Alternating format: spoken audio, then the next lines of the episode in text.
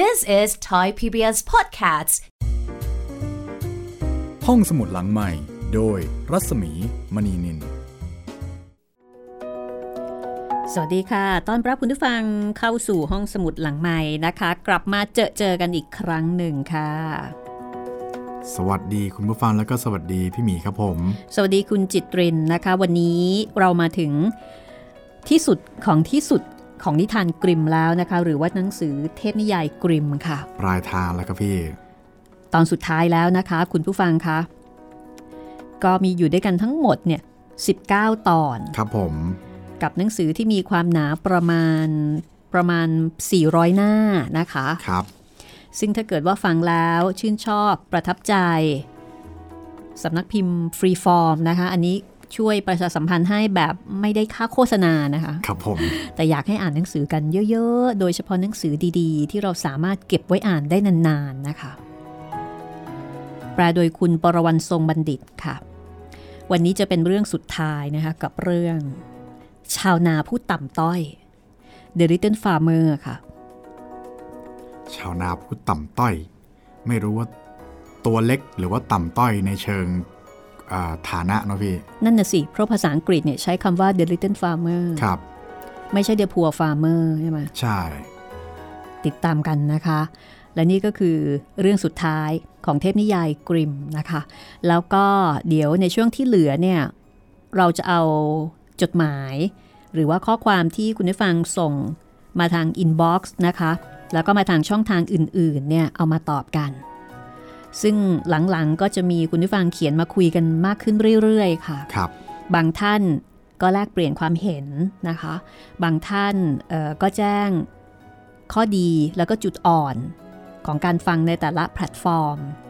ในขณะที่บางท่านก็เสนอแนะเรื่องใหม่นะคะ แล้วก็มีบางท่านค่ะที่เอ่อรู้สึกว่าจะได้ฟังตอนตอนที่เราลงเสียงพลาดอะ อืมอ่ามีอยู่ท่านหนึ่งนะคะ บอกว่าฟังแล้วขำกริ้งเลยอืมอะเดี๋ยวลองฟังนะคะว่าจะเป็นตอนไหนอย่างไรนะที่สามารถจับผิดแล้วก็แบบว่าขำไปเลย ก็อาจจะมีลงหูลงตาไปบ้างขออภัยนะคะครับ ชาวนาผู้ต่ำต้อย ถ้างั้นนะคะ เดี๋ยวเราไปฟังกันเลยก็แล้วกันค่ะ ว่า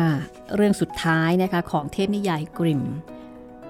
จากการรวบรวมของฟรีฟอร์มเนี่ย จะเป็นชาวนาแบบไหนอย่างไร ไปกันเลยค่ะ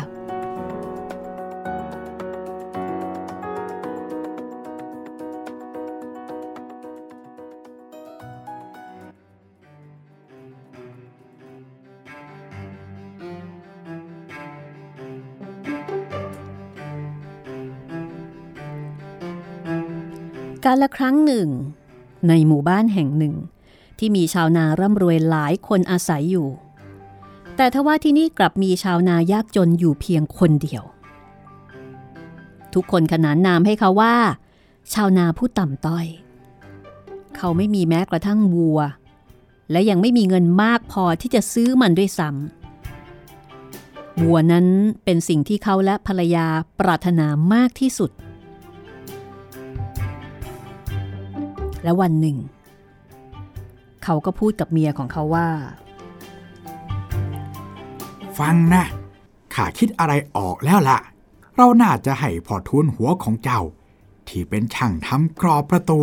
สร้างลูกวัวจากไม้ให้เรานะ ให้เขาทาสีมันเป็นสีน้ำตาล เหมือนวัวตัวอื่นๆ ไม่แน่ว่า ถ้าเวลาผ่านไปมันก็อาจจะโตขึ้นจริง ๆ ก็ได้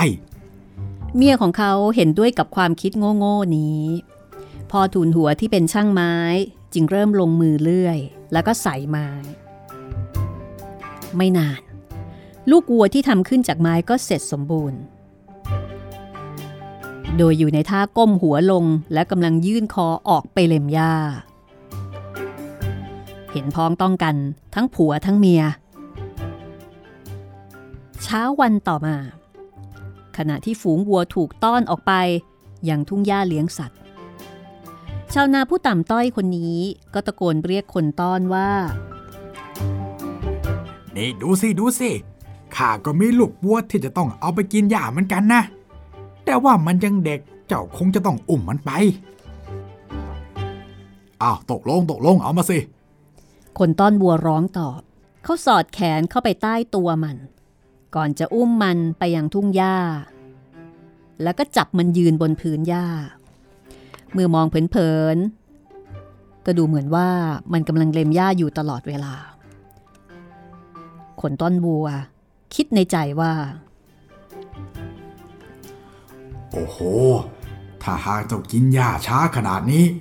อีกหน้อยเจ้าคงต้องออกมาหากินตัวเดียวแล้วแหละและในตอนเย็น เมื่อได้เวลาที่ฝูงสัตว์ จะถูกต้อนกลับบ้าน เขาก็บอกกับลูกวัวว่า นี่เจ้าลูกวัว จะยังยืนกินอยู่แบบนั้น เจ้าก็ต้องเดินกลับบ้านด้วยขาทั้งสีของเจ้าเองกันแล้วกันนะ ข้าจะไม่อุ้มเจ้าอีกแล้ว ในอีกด้านหนึ่ง ชาวนาผู้ต่ำต้อย ก็ยืนอยู่ที่หน้าประตูบ้านของเขา เพื่อรอการกลับมาของลูกวัวเมื่อเขามองเห็นฝูงวัวเดินผ่านมาในหมู่บ้าน โดยที่ไม่มีมัน เขาก็ถามหา คนต้อนวัวก็เลยตอบว่า โอ้ย มันยังยืนกินหญ้าอยู่ตรงโน้น ไม่สนใจเวลาข้าเรียก แล้วก็ไม่ยอมเดินตามพวกที่เหลือมาด้วย ด้วยเหตุนี้ ชาวนาผู้ต่ำต้อยก็เลยบอกว่า เฮ้ย ข้าจะต้องกลับไปเอาสัตว์เลี้ยงของข้ากลับบ้านซะแล้ว จากนั้นพวกเขาก็เดินกลับไปที่ทุ่งหญ้า เพื่อตามหามัน แต่มันไม่ได้อยู่ตรงนั้นแล้ว เพราะว่าถูกคนขโมยไป คนต้อนสัตว์ก็เลยบอกว่า แหม สงสัยมันคงจะวิ่งหนีไปแล้วละ แต่ชาวนาผู้ต่ำต้อยบอกว่า เป็นไปไม่ได้หรอกจากนั้นก็ลากตัวคนต้อนสัตว์ไปหาปลัดอำเภอ ปลัดอำเภอก็สั่งให้เขามอบวัว ให้กับชาวนาผู้ต่ำต้อย แทนลูกวัวที่หายไป ในตอนนี้ ชาวนาผู้ต่ำต้อยกับเมีย ก็เลยมีวัวจริง ๆ อย่างที่พวกเขาปรารถนามานานแสนนาน ทั้งคู่ดีใจกันมาก แต่โชคร้าย ไม่มีฟางให้มันกิน แล้วก็ไม่สามารถจะหาอย่างอื่นให้มันกินได้ด้วย ดังนั้น พวกเขาจึงตัดสินใจฆ่ามัน แล้วก็นำเนื้อของมันไปหมักกับเกลือ จากนั้นชาวนาผู้ต่ำต้อยก็เข้าไปในเมือง เพื่อเอาหนังของมันไปขาย แล้วซื้อลูกวัวตัวใหม่ ในจำนวนเงินที่เขามี ระหว่างทาง เขาเดินมาถึงโรงสีแห่งหนึ่ง ซึ่งมีอีกาปีกหักเกาะอยู่ข้างหน้า เขาจึงอุ้มมันขึ้นมาด้วยความสงสาร แล้วก็เอาหนังวัวเนี่ยห่อมันไว้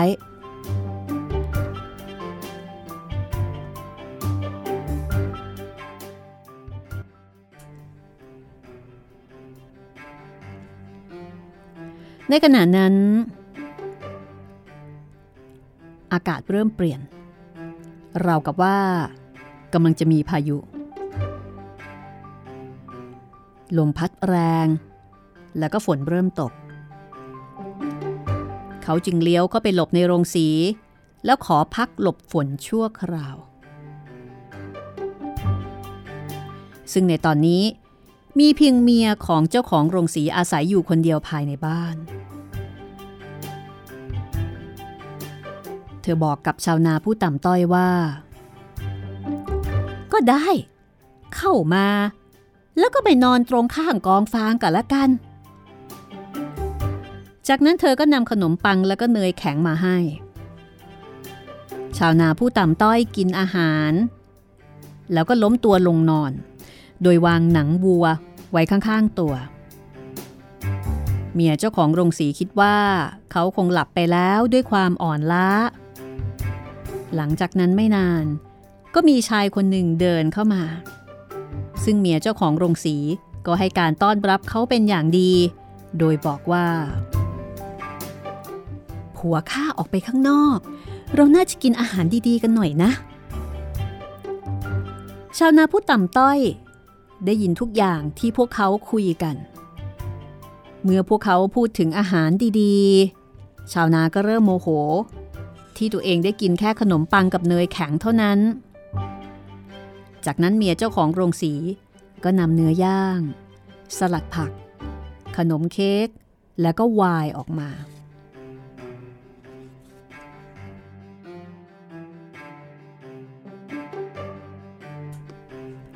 ในขณะที่ทั้งคู่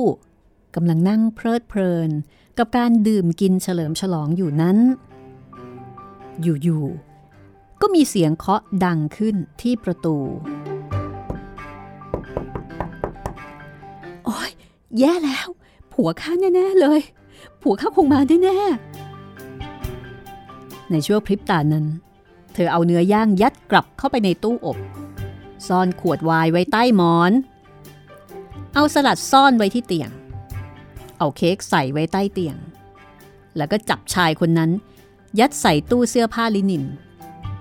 จากนั้นก็เดินไปเปิดประตูให้ผัวของเธอ แล้วก็บอกว่า ขอบคุณพระเจ้าที่ท่านกลับมาสักทีฮ่าวันนี้อากาศมันช่างเลวร้าย จนข้านึกว่าโลกจะถล่มซะแล้ว เมื่อเจ้าของโรงสี มองเห็นชาวนาผู้ต่ำต้อยนอนอยู่ข้างกองฟาง เขาก็บอกว่า เอ๊ะแล้วชายหนุ่มที่อยู่ตรงนั้นน่ะเป็นใครฮะชายที่น่าสงสารคนนี้เดินทางผ่านมาแล้วก็ติดฝน ก็เลยขอเข้ามาหลบข้างในนะจ๊ะข้าเอาขนมปังแล้วก็เนยแข็งให้เขากิน ก่อนจะปูฟางให้เขานอนอ๋อเออ ดีแล้วดีแล้วข้าไม่รังเกียจเขาหรอก แต่ว่าเจ้าช่วยหาอะไรให้ข้ากินทีได้ไหม อืม คือไม่มีอะไรเหลือเลยจ้ะ นอกจากขนมปังแล้วก็เนยแข็งเฮ้ยข้าจะทำอะไรได้ ต้องกินขนมปังกับเนยแข็งตลอดเวลา ก่อนที่เจ้าของโรงสีจะหันไปหาชาวนาผู้ต่ำต้อย แล้วก็ร้องชวน นี่ลุกขึ้นมากินด้วยกันกับข้าสิ ชาวนาผู้ต่ำต้อยไม่รอให้ถูกเรียกเป็นครั้งที่สอง เขาลุกขึ้นนั่ง แล้วก็กินอาหารกับเจ้าของโรงสีทันที สักพักหนึ่งหลังจากนั้น เจ้าของโรงสีก็สังเกตเห็นหนังวัวที่ห่อตัวอีกาอยู่บนพื้น ก็เลยเอ่ยถาม เอ๊ะเจ้าเอาอะไรมาด้วยนะ ชาวนาผู้ต่ำต้อยบอกว่า มันคืออีกาพยากรณ์เจ้าของโรงสีได้ฟังดังนั้น ก็ถามต่อว่า แล้วแล้วมันทำนายอนาคตข้าได้หรือเปล่าฮะ โอ้ยทำไมจะไม่ได้ล่ะท่าน มันสามารถทำนายได้สี่ข้อ ส่วนข้อที่ห้ามันจะเก็บไว้ไม่บอกใคร ตอนนี้เจ้าของโรงสีเริ่มสงสัยมากขึ้น ก็เลยบอกกับชาวนาว่า อ้าวไหนลองบอกให้มันพูดอะไรสักหน่อยสิ ชาวนาผู้ต่ำต้อย จึงหันไปหยิกอีกา จนกระทั่งอีกาต้องร้องออกมาว่ากากาเอะมันพูดว่าอะไรนะฮะ เจ้าของโรงสีถามอีก ชาวนาผู้ต่ำต้อยก็เลยบอกว่า ข้อที่หนึ่ง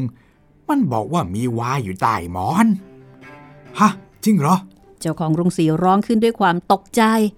ก่อนจะเดินไปดู แล้วก็เจอขวดไวน์จริง ๆ เขาก็เลยหันมาถามต่อ แล้วแล้วเรามีอะไรอีกแล้วมีอะไรอีก ชาวนาผู้ต่ำต้อยจึงทำให้อีการ้องอีกครั้ง แล้วก็บอกว่า อ๋อ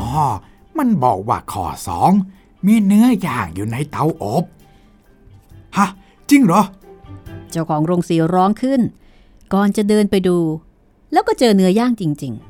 ๆ ชาวนาผู้ต่ำต้อย จึงทำให้เจ้าอีกาพยากรณ์ร้องขึ้นอีกครั้ง ก่อนจะบอกว่า มันบอกว่าข้อสามมีผักสลัดอยู่บนที่นอนฮะจริงเหรอ เจ้าของโรงสีร้องขึ้น ก่อนจะเดิน ไปที่เตียง แล้วก็เจอผักสลัดจริง ๆ จากนั้น ชาวนาผู้ต่ำต้อย ก็หยิกอีกาอีกครั้ง จนมันร้องขึ้น ครั้งนี้เขาบอกว่า มันบอกว่าข้อสี่แล้วก็เป็นข้อสุดท้าย มีเค้กอยู่ที่ใต้เตียง ฮะ จริงเหรอ เจ้าของโรงสีร้องขึ้นก่อนจะเดินไปดู แล้วก็เจอขนมเค้กจริง ๆ เจอหมดเลยอาหารดีๆ ที่อุตส่าห์เก็บซ่อนไว้ ตอนนี้ทั้งคู่ก็กลับมานั่งที่โต๊ะ ฝ่ายเมียเจ้าของโรงสี เริ่มไม่สบายใจใจคอไม่ค่อยดี เธอเดินไปที่เตียงนอน แล้วก็เก็บกุญแจทุกดอกมาไว้ที่ตัว แต่ทีนี้ ชาวนาผู้ต่ำต้อยเนี่ยได้บอกเอาไว้ว่าทำนายได้ 5 ข้อใช่ไหมคะ แต่ว่าข้อที่ 5 นั้น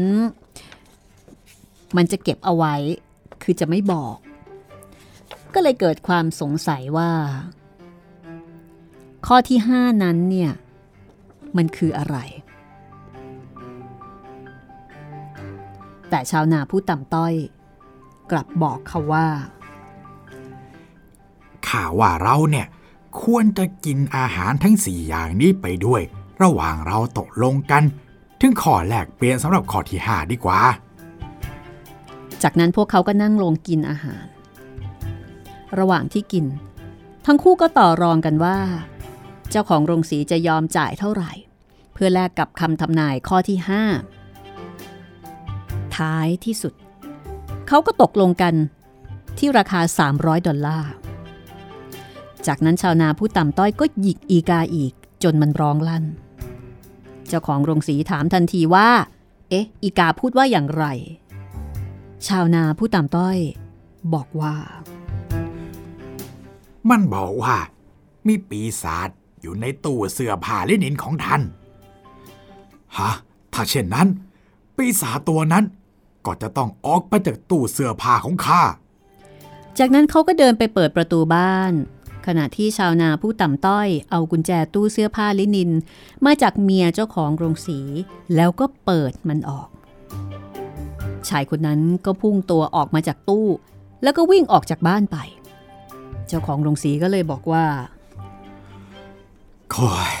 ข้าเห็นเจ้าปีศาจนั่นกับตาตัวเองเลย ดีจริงที่ไล่มันออกไปได้ ส่วนชาวนาผู้ต่ำต้อยออกเดินทางจากที่นั่นในตอนกลางวันของวันรุ่งขึ้น พร้อมด้วยเงิน 300 ดอลลาร์ และหลังจากที่ชาวนาผู้ต่ำต้อยมีฐานะดีขึ้น เขาก็สร้างบ้านหลังหนึ่งขึ้นมาอย่างดี จนชาวนาคนอื่นๆ ต่างพากันพูดว่า นี่นี่นี่เขาว่าชาวนาผู้ต่ำต้อยเนี่ย มันต้องไปได้ทองคำจำนวนมหาศาลมาจากที่ไหนสักที่แน่ๆเลย เขาถึงได้เอาเงินเป็นถังกลับมาจากบ้านแบบเนี้ยนั่นสิ นั่นสิ ไม่รู้ไปเอามาจากไหน จริง ๆ ด้วยนะ จากนั้นเขาก็ถูกพาตัวไปสอบสวนต่อหน้าประหลัดอำเภอ แล้วก็โดนบังคับให้บอกที่มาของความร่ำรวย ชาวนาผู้ต่ำต้อยบอกว่า อาหากข้าขายหนังวัวได้ในราคา 300 ดอลลาร์ เมื่อชาวนาอื่นๆ ได้ยินเช่นนั้น ก็อยากจะมีโชคดีแบบชาวนาผู้ต่ำต้อยบ้าง จึงพากันวิ่งกลับไปที่บ้าน แล้วก็ฆ่าวัวของตัวเอง ก่อนจะถลกหนังเพื่อนำไปขายในราคาเดียวกับชาวนาผู้ต่ำต้อยประหลัดอำเภอบอกว่า ดีละข้าจะต้องขายตัดหน้าพวกเขาก่อน จากนั้นก็ส่งคนรับใช้ เข้าไปหาคนรับซื้อหนังสัตว์ในเมือง แต่ทว่า คนรับซื้อหนังสัตว์ ให้ราคาหนัง ของคนรับใช้แค่ 3 ดอลลาร์เท่านั้น ซึ่งก็ยังถือว่ามากกว่าคนอื่นที่มาทีหลัง โดยคนที่รับซื้อหนังก็บอกว่า เออแล้วข้าจะเอาหนังพวกนี้ไปทำอะไรกัน ตอนนี้ชาวนาคนอื่นๆ เริ่มโมโหชาวนาผู้ต่ำต้อยที่หลอกลวงพวกเขา พวกเขายังสัญญากันว่า จะต้องแก้แค้นให้ได้ ก่อนจะเดินทางไปอธิบายถึงการหลอกลวงครั้งนี้ให้กับปลัดอำเภอฟัง ชาวนาผู้ต่ำต้อยถูกตัดสินเป็นเอกฉันว่า จะต้องโดนประหารชีวิต ด้วยการจับใส่ถังไม้ที่มีช่องข้างใน แล้วก็กลิ้งลงไปในน้ำเมื่อเขาถูกนำตัวไปรับโทษ นักบวชก็มาสวดมนต์ให้ ชาวบ้านต่างพากันมายืนเรียงรายตามเส้นทาง ทันใดนั้น ชาวนาผู้ต่ำต้อย ก็หันไปเห็นชายคนหนึ่ง ซึ่งเป็นคนเดียวกับที่ซ่อนตัวอยู่ในตู้เสื้อผ้าลินินของเจ้าของโรงสี จึงพูดกับชายผู้นั้นว่า นี่ในฐานะที่ข้าเนี่ย ปล่อยท่านออกมาจากตู้ ท่านก็จะต้องช่วยปล่อยข้าออกจากถังไม้ และในตอนนั้นเองก็ได้มีคนเลี้ยงแกะกำลังต้อนฝูงแกะของเขาเดินผ่านมาพอดี ชาวนาผู้ต่ำต้อยจำได้ว่า ชายคนนี้อยากเป็นประหลัดอำเภอ จึงตะโกนออกไปสุดเสียงว่า ไม่นะข้าไม่อยากเป็น แม้ว่าทั้งโลกจะขอร้องให้ข้าข้าก็ไม่อยากเป็น คนเลี้ยงแกะได้ยินจึงเดินเข้ามาถามว่า เขาไม่อยากเป็นอะไร ชาวนาผู้ต่ำต้อยก็เลยบอกว่า พวกเขาจะบังคับให้ข้าเป็นประหลัดอำเภอถ้าข้าก็ไปนั่งในถัง แต่ข้าไม่อยากทคนเลี้ยงแกะสงสัยก็เลยบอกว่าำเอะถ้าทำแบบนั้นแล้วจะได้เป็นประหลัดอำเภอแล้วก็ข้าก็ยินดีจะไปนั่งในถังไม้นั่นเองเอ้ยใช่แล้วใช่แล้ว เจ้าทำแค่นั้นก็พอ แค่เข้าไปในถังไม้ แล้วเจ้าก็จะได้เป็นประหลัดอำเภอ คนเลี้ยงแกะจึงตอบตกลงที่จะเข้าไปข้างในแทน ชาวนาผู้ต่ำต้อย รีบขึ้นมาบนปากถัง ก่อนจะต้อนฝูงแกะจากไป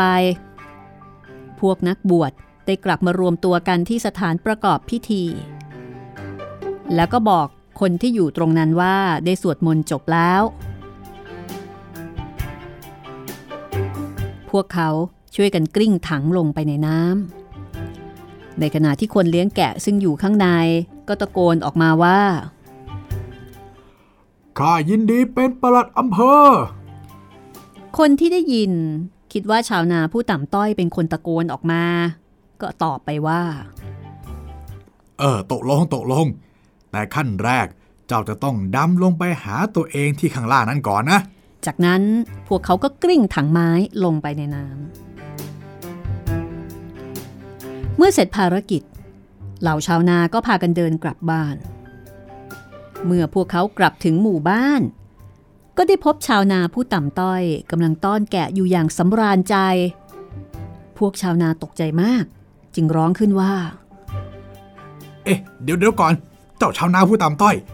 เจเจ้ามาที่นี่ได้ยังไงฮะ เจ้าขึ้นมาจากน้ำได้ยังไงกัน โอ้ย เรื่องมันง่ายมาก ข้าจมแล้วก็จม จมลงไปถึงด้านล่าง จากนั้นข้าก็ทำลายถังแล้วก็มุดออกมาข้าออกมาก็เจอกับทุ่งหญ้าที่สวยงาม แล้วก็เจอกับแกะมากมายกำลังยืนกินหญ้าอยู่ข้าก็เลยตอนแกะพวกนี้กลับมากับข้าด้วย พวกชาวนาได้ฟังดังนั้นก็รีบร้องถามว่า เออแล้วว่าแต่แกะเนี่ย มันยังพอมีเหลืออีกไหมโอ้ยแน่นอน มันมีมากเกินกว่าที่พวกเจ้าต้องการเสียอีก ดังนั้นพวกชาวนา ก็เลยตกลงใจอยากจะไปเอาแกะพวกนั้น มากันสักคนละฝูงสองฝูงปลัดอำเภอ พูดขึ้นก่อนเป็นคนแรกว่าเออเดี๋ยวเดี๋ยวข้าไปก่อนเดี๋ยวข้าไปก่อน จากนั้นพวกเขาก็เดินทางไปพร้อมกัน ท้องฟ้าในยามนั้น มีสีฟ้า มีเมฆเป็นก้อนๆ ราวกับขนปุยของลูกแกะเต็มไปหมด และมันก็สะท้อนลงมาบนผิวน้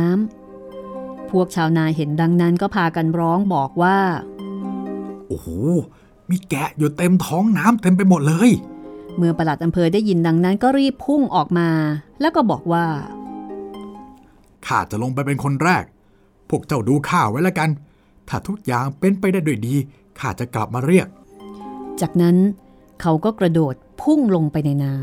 ำแต่พวกที่เหลือกลับได้ยินเสียงน้ำแตกกระจายดังว่า ตามมา ตามมา ทุกคนจึงกระโดดตามกันลงไปทีละคนทีละคน จากนั้นเป็นต้นมา ทรัพย์สินของคนในหมู่บ้านที่ตายจากไป ก็ตกเป็นของชาวนาผู้ต่ำต้อยเพียงคนเดียว และทำให้เขากลายเป็นเศรษฐีในที่สุด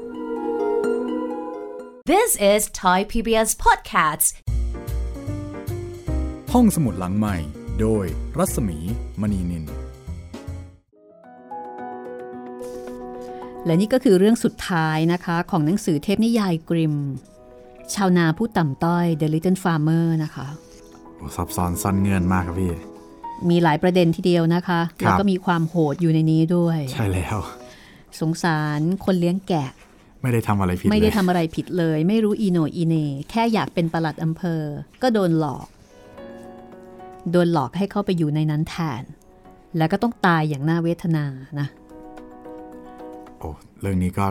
ประเด็นหลักๆเลยน่าจะเป็นเกี่ยวกับความโลภมั้งพี่ โลภมากมักลาบหาย โลภแล้วก็ไม่ได้พิจารณาข้อมูล อย่างจริงจังนั่นน่ะสิว่าจริง ๆ แล้วเนี่ยมันจะเป็นไปอย่างนั้นหรือเปล่าใช่ไหมมันจะเป็นไปได้ยังไงตั้งเออในถังแล้วกลายเป็นประหลัดได้ เพียงแค่อยากได้ครับแล้วก็มีคนมาเสนอ ก็เอาละหน้ามืดตามัวครับแล้วก็ไม่สนใจในการที่จะหาข้อเท็จจริงด้วย จริง ๆ นิทานแบบนี้นี่มันก็ใช้ได้กับทุกยุคทุกสมัยนะครับ เพียงแต่ว่าแต่ละยุคแต่ละสมัยเนี่ยวิธีการของการหลอกลวงครับมันก็จะเปลี่ยนแปลงแล้วก็พัฒนาไป อันนี้ก็เป็นการหลอกแบบสมัยก่อนในนิทานนะ แต่ว่าประเด็นก็คือ ใช้ใช้ความโลภของคนเนี่ยเป็นเครื่องมือครับซึ่งทุกคนมี อยู่ที่ว่าใครจะสามารถบริหารจัดการความโลภของตัวเอง ได้อย่างเหมาะสมแล้วก็ไม่เป็นอันตรายกับตัวเราเท่านั้นเอง นี่คือเรื่องชาวนาผู้ต่ำต้อยนะคะ เด็กๆ กับคุณพ่อคุณแม่ได้ฟังแล้วมองเห็นประเด็นอื่นอีกไหมคะก็สุดท้าย กลายเป็นเศรษฐี อืม แต่คนตายไปเยอะเลยนะ ใช่พี่ตายหมดหมู่บ้านเลยเออะอโหดทีเดียวเชียวเนาะจะไม่มีใครสงสัยเลยล่ะ เอาเถอะอืมนิทานก็คือนิทาน นิทานก็คือนิทานครับ ย้อนกลับมาที่เดิมครับ เดี๋ยวในช่วงหน้านะคะ เราจะมาตอบจดหมายกัน ครับผม กับจดหมายที่คุณผู้ฟังเนี่ยส่งเข้ามานะคะ ทาง inbox บ้าง หรือว่าทาง YouTube บ้าง แล้วก็จากแพลตฟอร์มอื่น ๆบ้างนะคะ รวมไปถึงปัญหาในการรับฟังที่มีคุณผู้ฟังร้องเรียนแล้วก็แจ้งเข้ามา แต่ตอนนี้พักกันแป๊บหนึ่งนะคะ เดี๋ยวกลับมาช่วงหน้าค่ะ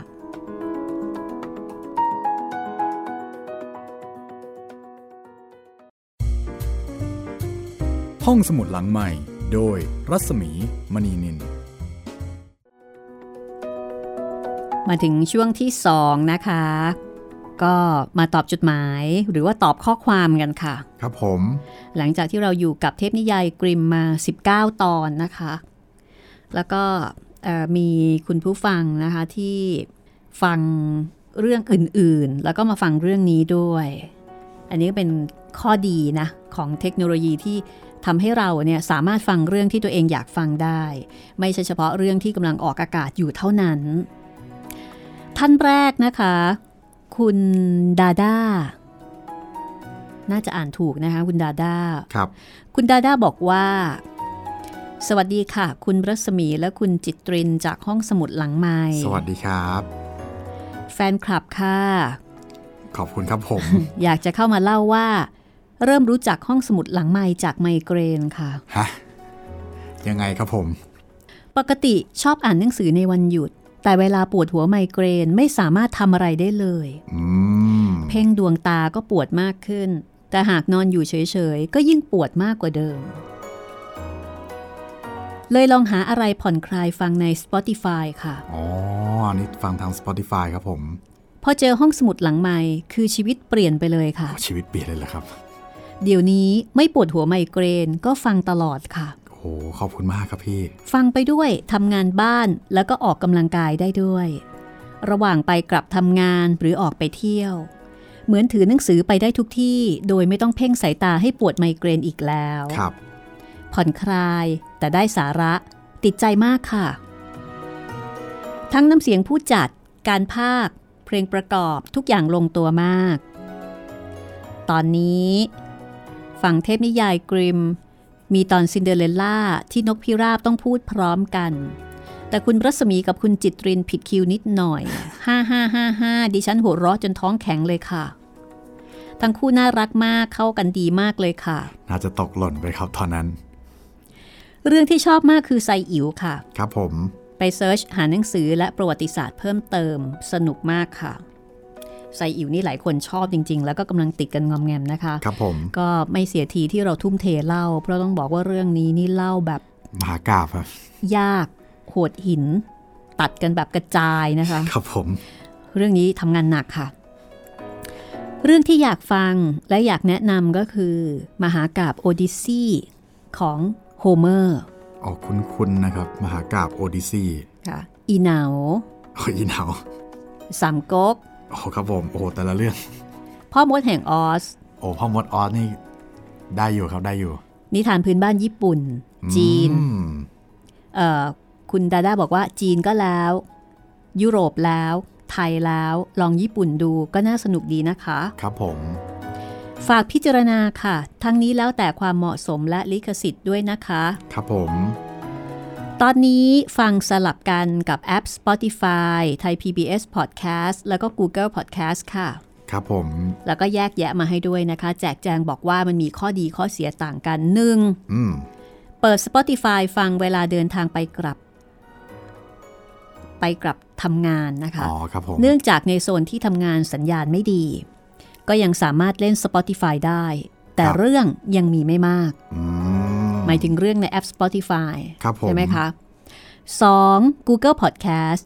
ใช้ในเวลาเดินทางไปเที่ยว และทำงานบ้านในวันหยุด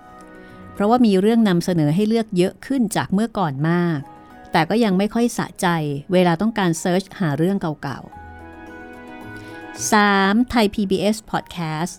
เข้าไปเซิร์ชหาได้ดีมากเลยค่ะ แต่ข้อเสียก็คือไม่สามารถจะเปลี่ยนหน้าจอสลับแอปอื่นเวลาฟังได้ค่ะอืมครับผม อันนี้แจกแจง แจกแจงแต่ละแอปมาอย่างละเอียดละออเลยนะคะ ครับผม แต่จริง ๆ ตัว Spotify นะครับ ถ้าจริง ๆ เรื่องมีเยอะนะครับ ถ้าลองเลื่อนลงไปลึกๆ อาจจะต้องเลื่อนลงไปลึกๆ หน่อยครับ ถึงจะเจออในในหน้าเอ่อเรียกว่าเป็นช anel ของห้องสมุดหลังไม้แหละครับ ลองเลื่อนลงไปลึกๆ ดูนะครับ จะมีโอ้โหอีกมากมายหลายเรื่องเลยครับ จริง ๆ แล้วเราลงเท่า ๆกันไหม คุณติตรินลงเท่า ๆกันครับ เพราะว่าที่อาจจะเป็นลักษณะของแต่ละแอปไหมอ๋อว่าเวลามองเห็นเรื่องเนี่ยอาจจะไม่เหมือนกันอย่างนั้นหรือเปล่า อืม ไม่แน่ใจครับพี่ แต่ว่าถ้าจากใน Spotify ของตัวผมเองเนี่ยครับ ก็คือมีเท่ากับในเว็บไซต์เลยครับผมอือฮึมีตั้งแต่ โอ้โห ก่อนผมเข้ามาอีกหลายเรื่องเลยครับพถ้าวกงั้นเจ้าแม่เจ้าพ่อเจ้าแม่เจ้าเมืองค่ะ ครับผมไฮดี้อะไรก็ยังมีอยู่ครับ คุณดาด้าขาลองดูอีกทีนะคะ ครับผม ลองเข้าไปดูตอนในในตัวช anel อะครับ ถ้าถ้าแบบเซิร์ชในในหน้าพอดแคสต์ไม่เจอ ลองเข้าไปดูในช anel ดูสุดท้ายนะคะ คุณดาด้าบอกว่ารายการนี้ทำให้ดิฉันมีความสุข มีความคิดดีๆ และได้ทำกิจกรรมอะไรหลาย ๆ อย่างไปพร้อมกันค่ะ รู้สึกว่าชีวิตมีคุณค่ามากขึ้นจริงโอ้โห ยินดีเลยครับๆ สุดท้ายนี้ขอบคุณทุกท่านที่อยู่หลังไมค์แห่งนี้ที่ทำหน้าที่อันทรงคุณค่าให้ประโยชน์กับใครๆ หลายคน ที่มอบทั้งความสุขและความคิดดีๆ จากรายการที่ดีแบบนี้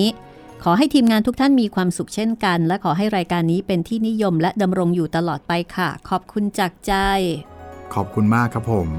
ขอบคุณคุณดาด้ามากต้องขอชมนะคะ ว่าคุณดาด้าเป็นคนที่เขียนหนังสือเรียบเรียงได้เป็นลำดับแล้วก็ชัดเจนมาก คือมีการเคาะย่อหน้านะคะโอ้โหมีการเคาะย่อหน้ากับข้อความที่เป็นคนละประเด็น คืออ่านง่ายข้อความของคุณดาด้าเนี่ยครับ แล้วก็เขียนหนังสือถูกต้อง เขียนหนังสือคือ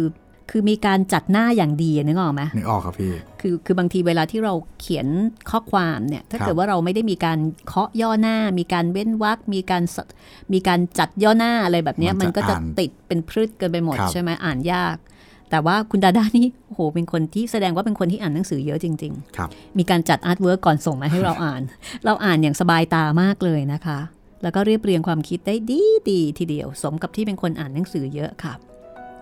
ขอบคุณนะคะ แล้วก็ขอให้มีความสุขต่อไปกับห้องสมุดหลังไมค์ค่ะ ขอบคุณมากๆครับผม ต้องขอบคุณจริง ๆ นะคุณจิตรินเวลาที่มีคนสละเวลาแล้วก็เขียนมาคุยกับเรายาวๆเนี่ยใช่ครับพี่เพราะว่าในโลกยุคปัจจุบันเนี่ยโอกาสที่เราจะเขียนอะไรไปคุยกับใคร ที่เราไม่รู้จักยาวๆนี่มันยากนะมันไม่ใช่เรื่องยากครับง่ายนะใช่ครับพี่เขียนยาวๆแบบเป็นเรื่องเป็นราวเนี่ยแล้วต้องมานั่งเรียบเรียงอีกครับมันใช้เวลา ขอบคุณค่ะ คุณแอนนะคะ คุณแอนบอกว่ากำลังติดตาม 8 เทพอสูรมังกรฟ้าค่ะ อืม ครับผม จากห้องสมุดหลังไม้แต่ฟังตอนที่ 28 ไม่ได้ค่ะ อ๋อ อันนี้คุณจิตรินอธิบายเลย ครับผมก็คือจากที่ผมไปสำรวจดูนะครับ ก็ไม่มีปัญหาอะไรนะครับ แต่ว่าถ้ามีใครเจอปัญหาแบบคุณแอนนี่ก็แนะนำว่าลองเปลี่ยน ตัวเบราว์เซอร์ในการรับฟังดูครับ อย่างเช่นว่าสมมุติว่าถ้าฟังในคอมพิวเตอร์ แล้วใช้สมมุติว่าเป็น Google Chrome แล้วมันฟังไม่ได้ก็อาจจะเปลี่ยนไปเป็น Internet Explorer ดู หรือว่าลองฟังในตัวแพลตฟอร์มอื่นๆ อย่างเช่น ลองไปฟังในเว็บของ Spotify ลองไปฟังในของ Google Podcast ดูครับ ถ้า ยังฟังไม่ได้อีกก็ โอ้ลองไปฟังในมือถือดูครับ อาจจะต้องลองเปลี่ยนแพลตฟอร์มไปเรื่อย ๆ นะครับ เพราะว่าจากที่ผมไปเช็คดูแล้วก็ไม่มีปัญหาอะไรนะครับผมสำหรับใครที่เจอปัญหาคล้าย ๆ กัน แล้วถ้ายังยังเปลี่ยนแพลตฟอร์ม แล้วยังฟังไม่ได้อยู่ก็รบกวนแจ้งกลับมาอีกทีนะครับว่าเอออันนี้น่าจะมีปัญหาจริงๆแล้วเดี๋ยวผมจะรีบแก้ไขให้ครับผม ค่ะ คือทางเบราว์เซอร์ที่ใช้นี่มีผล ครับผม อันนี้ก็เคยมีหลายคนแจ้งมาเหมือนกันนะคะ แต่ว่าพอแนะนำให้ลองเปลี่ยนเบราว์เซอร์ครับก็ใช้ได้ ใช้ได้ครับอ่าคุณแอนลองดูนะคะ ครับ คุณกิ๊กค่ะ คุณกิ๊กบอกว่า คุณกิ๊กนี่ก็เขียนมายาวเหมือนกัน ครับผม สวัสดีค่ะ คุณรัศมี เป็นผู้ฟังรายการห้องสมุดหลังไมค์ค่ะ รู้จักรายการนี้ได้จาก YouTube อืมต้องขอบคุณคนที่นำเสียงอ่านไปลงไว้คือ4แผ่นดิน ครับผม ฟังจบไปแล้วสองรอบ ไปหาฟังเรื่องอื่นจากเว็บไซต์ของรายการครับ ชอบฟังย้อนหลังค่ะครับ ได้ฟังทีเดียวไม่ต้องรอ ตอนที่มีไซอิ๋วออกอากาศ ก็ไปฟังแปดเทพอสูรรอให้ไซอิ๋วจบ คือเป็นประเภทไม่ชอบรอ ไม่ชอบฟังแบบขาดตอนอะสายดองอะสายดอง ครับผม คือต้องดองให้ครบแล้วก็จบทีเดียวเลยครับถ้าไม่จบฉันไม่ฟัง จะไปฟังเรื่องอื่นก่อน นี่ไปฟังแปดเทพอสูรมังกรฟ้า แล้วก็รอให้ใส่อิ๋วจบ มีความอดทนมากนะคะครับผมเพราะว่าใส่อิ๋วนี่มันยาวมาก ชอบเสียงอ่านของทั้งสองท่านค่ะ ขอบคุณครับ จะติดตามฟังย้อนหลังไปเรื่อยๆ และถ้านำเรื่องที่เคยอ่านกลับมาลงได้ เช่นริทมีดสั้น กระบี่ เทพมังกรฟ้าน่าจะเป็นกระบี่กระบี่เยอะนยุทธจักรครับแล้วก็ผมแปดเทพสูรมังกรฟ้าครับผมแล้วก็เรื่องอื่นๆอีกจะดีมากๆเลยค่ะ สุดท้ายนี้ดิฉันถูกป้ายยาจากอินไซต์เพชรพระอุมาเรียบร้อยแล้วอืมแต่ไม่ได้อ่านเพชรพระอุมานะคะครับผมเป็นเรื่องมัจจุราชสีรุ้งค่ะอ๋อคือเป็นของคุณพนมเทียนนั่นแหละครับอ่านไปสิบหน้าวางไม่ลง สมกับเป็นคุณพนมเทียนจริง ๆ ขอบคุณมากค่ะ ก็เลยบอกว่า อืม ตอนนี้กำลังเล่าเรื่องนิทานทองอิน ครับผม สนุกมากคือเราก็ป้ายยาต่อนะคะ ครับ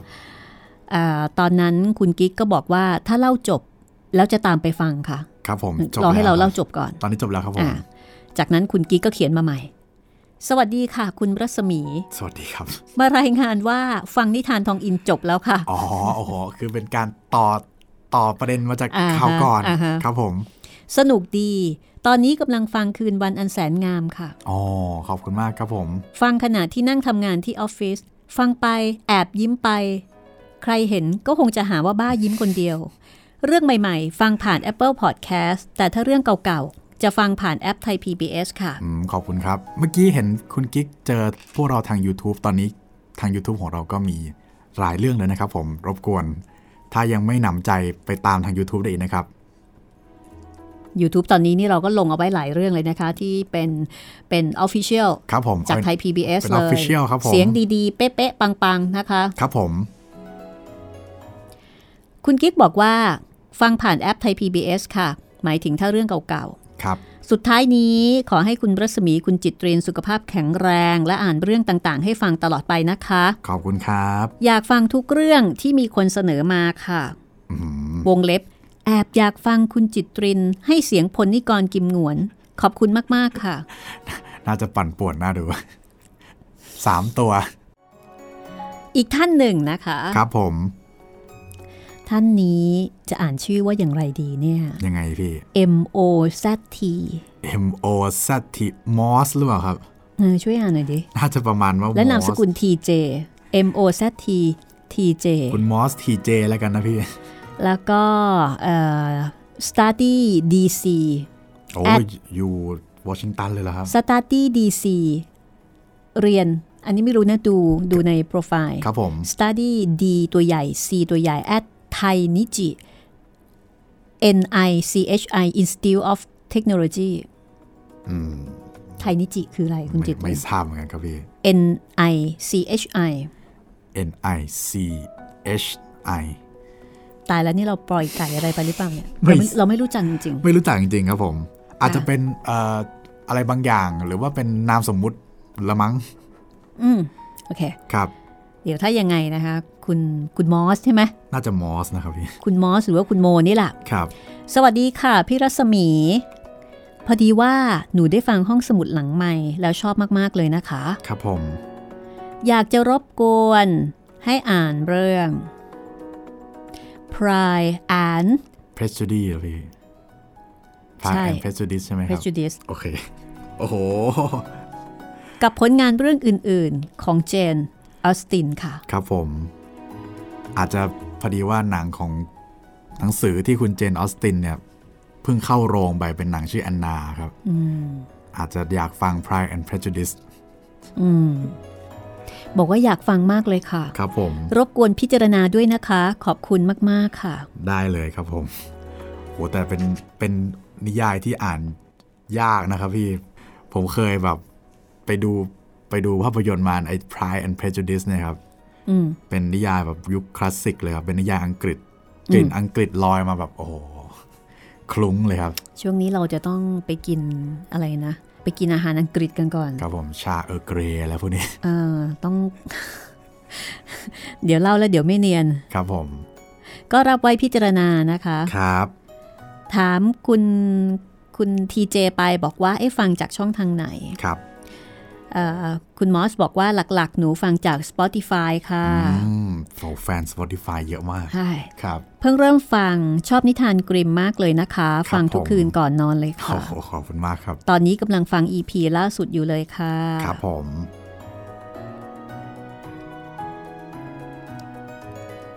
อันนี้ก็เป็นคุณผู้ฟังที่เอ่อแนะนำกันเข้ามานะคะ ครับ ก็หลายๆท่านที่อยากจะแนะนำรายการ อยากจะติชมรายการนะคะ ก็สามารถที่จะเขียนมาได้หลายๆ ช่องทางของเราค่ะเอ่อทาง inbox ของเพจรัศมีมณีนิน อันนี้ก็ส่งมาได้เลย หรือว่าจะไปที่ inbox ของเพจไทย PBS Podcast ก็ได้ ทิ้งความเห็นไว้ในคลิปใน YouTube ก็ได้ครัอีบกเช่นผมกันนะคะใช่แล้ว แล้วก็ตอนนี้ช่องทางในการรับฟังเนี่ยเรามีหลายช่องทางมากนะคะ แต่ว่าอ่า Spotify นี่คนก็ฟังค่อนข้างเยอะ ครับผม อันดับล่าสุดนะคะที่เราไปเช็คจากท็อป 200 อะครับเขาเรียกว่าอะไรนะ top 200เป็นพูด top แบบชาร์ตครับ top chart 200 อันดับนี่นะคะ เราอยู่ครับอันดับที่ประมาณ 40 40 บวกบวกลบ บวกลบ ประมาณนี้ ครับผม ก็จะอยู่ 38 39 40 41 42 43 44 ขึ้นขึ้นลงลงอยู่แถวนี้นะคะ ครับ อยากจะบอกกับทุก ๆทท่านนะคะว่าถ้าชอบห้องสมุดหลังไม้ฟังแล้วมีความสุขนะคะ มีของดีๆ ถ้าบอกต่อนี่เป็นกุศลนะคะ บอกต่อเลยค่ะ มีพี่ป้านะอาผู้เฒ่าผู้แก่นะคะ หรือว่ามีเพื่อนที่ชอบอ่านหนังสือ หรือแม้กระทั่งมีเพื่อนที่ไม่ชอบอ่านหนังสือ บอกเลยค่ะ บอกว่านี่มาฟังห้องสมุดหลังใหม่นะคะลองดูครับผม ลองดูค่ะไม่เสียไม่หาย ไม่ได้เสียค่าใช้จ่าย ไม่ได้เสียอะไรเลยนะคะ ใช่แล้วครับผม แนะนำค่ะ บางทีเขาอาจจะเจอเจอกับอะไรดีๆ กับชีวิตเพิ่มอีกอย่างหนึ่งก็ได้นะคะ คือห้องสมุดหลังใหม่เนี่ยเคยทำให้คนที่ไม่ชอบอ่านหนังสือกลับกลายเป็นคนที่อ่านหนังสือมาแล้วหลายท่านนะคะ ใช่ครับผมเพราะอาคติอาคติแล้วก็รู้สึกว่าไม่อยากอ่าน ไม่สนุก น่าเบื่อ ใช่ คืออาจจะไม่ได้รับการปลูกฝังปลูกฝังมาครับเออแต่ทีนี้พอพอได้ฟังแล้วก็รู้สึกว่าโหในหนังสือเนี่ยมันมีอะไรที่น่าสนใจน่าค้นหามากมาย ในแต่ละเล่มแต่ละเล่มครับ แล้วก็พอเขาไปทดลองอ่าน ปรากฏว่าตอนเนี้ยหลายคนติดกลายเป็นคนรักหนังสือไปแล้ว ซึ่งอ๋ออัอันนี้ถือว่าเป็นความสุขของคนทำรายการเป็นอย่างมากนะคะ ที่เราได้บรรลุวัตถุประสงค์ครับทำให้คุณได้ค้นพบกับสิ่งดีๆ ด้วยตัวของคุณเองนะคะ ก็อยากให้ช่วยกันบอกต่อค่ะ ทีนี้ในส่วนของช่องทางการรับฟังนะคะซึ่งตอนนี้มีอยู่หลากหลายช่องทางมาก แล้วก็แต่ละช่องทางมันก็จะแตกต่างกัน ครับผมอ่าเดี๋ยวให้คุณจิตรินอธิบายอีกครั้งหนึ่งนะคะ ครั้งนี้จะอธิบายแบบยังไงดีล่ะ คือเข้าใจว่าบางท่านซึ่งไม่ได้เป็นคือไม่ได้เป็นเด็กรุ่นใหม่ที่โตมากับเทคโนโลยีเนี่ยบางทีอาจจะอาจจะไม่ค่อยรู้จักแอป ใช่ ใช้แอปไม่ค่อยถูกครับผมเกี่ยวกับแอปของพอดแคสต์อะไรอย่างเงี้ยค่ะ ก็ครับอาจจะฟังเฉพาะจากเว็บไซต์ หรือว่าจากของไทย PBS ใช่ไหมใช่แล้ว เดี๋ยวให้คุณจิตรินอธิบายนะคะว่ามันมีช่องทางอื่นที่ง่ายมากเลยค่ะค่ะ ครับผมก็สำหรับใครนะครับที่อ่ารู้จักพวกเราหรือว่าไม่เคยรู้จักนะครับ ก็มีให้ฟังหลากหลายช่องทางอ่าช่องทางแรกเลยเป็นทางด้านของ เว็บไซต์ไทย PBS podcast com นะครับ อันนี้จะเป็นบ้านใหญ่บ้านหลักของเราเลย ก็ฟังได้ทั้งสด 9 นาฬิกาถึง 10 นาฬิกา แล้วก็ฟังย้อนหลังได้ในเว็บไซต์นี้เว็บไซต์เดียวเลยครับผม หรือว่าถ้าไม่สะดวกฟังในเว็บไซต์ก็จะมีแอปพลิเคชันไทย PBS Podcast ครับผม ดาวน์โหลดได้ทั้งระบบ Android และ iOS เลยนะครับแล้วก็หรือว่าถ้าไม่ สะดวกฟังในแอปพลิเคชัน หรือว่าตัวเองมีแอปพลิเคชัน Podcast อยู่แล้วอะไรประมาณนี้ พวกเราก็ยังอยู่ในพอดแคสต์หลากหลายช่องทางนะครับ ไม่ว่าจะเป็น Spotify Google Podcast Apple Podcast หรือว่า Podbean ก็ยังมีอยู่นะครับผม แล้วก็เว็บไซต์ของพอดแคสต์ที่เราให้บริการนะครับ ก็ฟังได้นะครับ หมายถึงว่า ไม่ต้องจำเป็นต้องโหลดแอปมาแต่ไปฟังในเว็บไซต์ก็ได้ถ้าเราใช้ในคอมนะพี่อือฮึแล้วก็สุดท้ายเลยครับทาง YouTube ครับผมไทย PBS Podcast ครับผม อันนี้ก็จะเป็น YouTube Channel ของพวกเราเองนะครับ แต่ก็อาจจะเป็นคอนเทนต์ที่เก่าหน่อยหรือว่าใหม่หน่อยก็แล้วแต่อายุ YouTube นี่จะเรียกว่าแล้วแต่ความสะดวกของผมแล้วกันนะครับ ว่าจะอันไหน อันไหนลงได้เร็วก็อ่าลงไป อันไหนลงได้ช้าก็อาจจะต้องรอนิดหนึ่งครับผม ประมาณนี้ครับผม 4 ช่องทางใหญ่ ๆ แล้วก็หลายช่องทางย่อยๆ ของวิธีการรับฟังของพวกเราครับผมค่ะและตอนนี้นะคะเวลาฟังจากแอปที่หลายคนชอบมากก็คือมันสามารถจะปิดแอปได้ แล้วก็ทำอย่างอื่น ก็ยังคงสามารถฟังได้อยู่ อ๋อแนะนำเป็น Spotify เลยครับพี่ อันนี้เป็นจุดเด่นของเขาเลยใช่ไหมใช่ครับ คือปิดหน้าจอไปอ่าแต่เสียงไม่ปิด ใช่ใช่อันเนี้ยอันเนี้ย work มากครับผมอย่างเวลาออกกำลังกายอย่างเงี้ย เวลาที่เราฟังอย่าง YouTube เงี้ยเราปิดหน้าจอ มันก็จะปิดครับมันจะปิดใช่วิ่งวิ่งไปบางทีเผลอไปโดนอะไรเงี้ยค่ะมันก็จะปิดครับผม แต่อันนี้คงออกแบบมาเพื่อลบข้อจำกัดใช่แล้วให้เข้ากับการใช้ชีวิตของคนยุคใหม่ที่ชอบทำอะไรหลายอย่างในเวลาเดียวกัน ครับผม ก็ขอบคุณนะคะสำหรับทุกๆ ท่านค่ะ แล้วก็สำหรับเรื่องต่อไปนะคะ เพื่อให้เป็นเซตเดียวกัน จากนิทานกริมครับผมนะคะเราจะไปที่นิทานแอนเดอร์เซนนิทานแอนเดอร์สันนิทานแอนเดอร์เซนแอนเดอร์เซนก็เป็นคนเล่า แล้วก็เป็นคนเขียนด้วย อ๋อ ไม่เหมือนกับกริมที่รวบรวมอย่างเดียวนะพี่แอนเดอร์เซนนี่เขียนด้วยแล้วก็ในส่วนของแอนเดอร์เซนเนี่ยชีวิตของเขาเองนี่ก็ไม่ต่างอะไรจากนิทาน อย่างนั้นเลยเหรอครับพี่ ใช่ค่ะ ชีวิตของแอนเดอร์เซนนี่ไม่ต่างอะไรกับนิทานเลยอืมชีวิตเป็นเป็นแบบประจนภัยแฟนเป็นตาละซีครมากนะคะ แล้วก็มีประวัติชีวิตของแอนเดอร์เซนนี่เฉพาะอีกเล่มหนึ่งเลย โอ้โห คือคือมีเฉพาะของเขาเลย ครับผมเออคล้ายๆกับแวนโกะอ๋อ ครับผม คือเป็นคนที่มีชีวิตไม่ธรรมดาอืมแล้วก็นิทานแอนเดอร์เซน เรื่องที่เป็นที่รู้จักกันดีนะคะ ก็อย่างเช่นอ่าอืมผมจำได้เรื่องหนึ่งไอเนี่ยเงืไม่อกขีดน้อไฟยอ๋อจะหนูน้อยไม่ขีดไฟอ่าซึ่งเป็นเรื่องที่เศร้ามากครับผม แล้วก็เป็นเรื่องที่ทำให้หลายคนเนี่ยคิดถึงเด็กที่ถูกกระทอืมำเด็กเอ่อเด็กไร้บ้านครับผมเด็กที่ออกมาเร่ร่อนครับเด็กที่ด้อยโอกาส คือนิทานเรื่องนี้มีความสะเทือนใจสูงมาก ใช่แล้ว คือพออ่านแล้วนะคะ ตอนเนี้ยอาจจะทำให้หลายท่านนึกถึงอย่างเช่นเรื่องของน้องการอืมเรื่องของน้องการหรือว่าเด็กที่เนี่ยค่ะ ถูกทอดทิ้งครับเอ่อ ถูกทอดทิ้งในที่นี้อาจจะไม่ได้เป็นการถูกทอดทิ้งแบบไล่ให้ไปอยู่นอกบ้านอย่างเดียวนะคะ แต่ว่าครับเป็นการถูกทอดทิ้งจากการดูแลเอาใจใส่จากพ่อแม่จากผู้ปกครอง และบางทีเด็กต้องดูแลตัวเอง แล้วก็ต้องได้รับความลำบากเกินวัยของเขา เรื่องเออเด็กขายไม่ขีดไฟครับเรื่องเนี้ยก็จะทำให้ผู้ใหญ่เนี่ยได้สงสารเด็กอะ่ะคืออ่านแล้วจะสงสารเด็กมากนะคะ แล้วก็นึกไปถึงเด็กคนอื่น ๆ ที่ตกอยู่ในชะตากรรมเดียวกันครับ เรื่องเงือกน้อยโอ้โหพอเงือกน้อยนี่ก็น่าสงสารมากเหมือนกันใช่ครับพอมาดูดีๆ แล้วนิทานแอนเดอร์สันนี่เราก็รู้จักหลายเรื่องนะพี่อือฮึโอ้ลูกเป็ดขี้เหร่อ่าฮะเอ่อรองเท้าสีแดง อ่า อะไรพวกนี้ครับผม ค่ะ เดี๋ยวลองฟังดูนะคะสำหรับนิทานแอนเดอร์เซนก็จัดให้แบบเป็นเซตไปเลย ส่วนเรื่องอื่นๆ ที่มีคุณผู้ฟังขอมานะคะ เราก็จะทยอยพิจารณาค่ะ ครับผม ก็ติดตามต่อไปนะคะ และถ้าชอบอยากให้ห้องสมุดหลังไม้อยู่กับคุณไปนานๆ ชอบแล้วบอกต่อค่ะ แชร์ได้เลยนะคะสำหรับวันนี้หมดเวลาแล้วตอนต่อไปพบกับเทพนิยายแอนเดอร์เซนวันนี้ลาไปก่อนนะคะ สวัสดีครับ สวัสดีค่ะ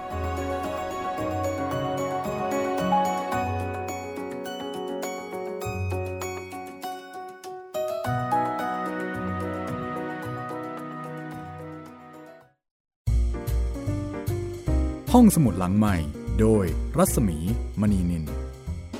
This is Thai PBS Podcasts.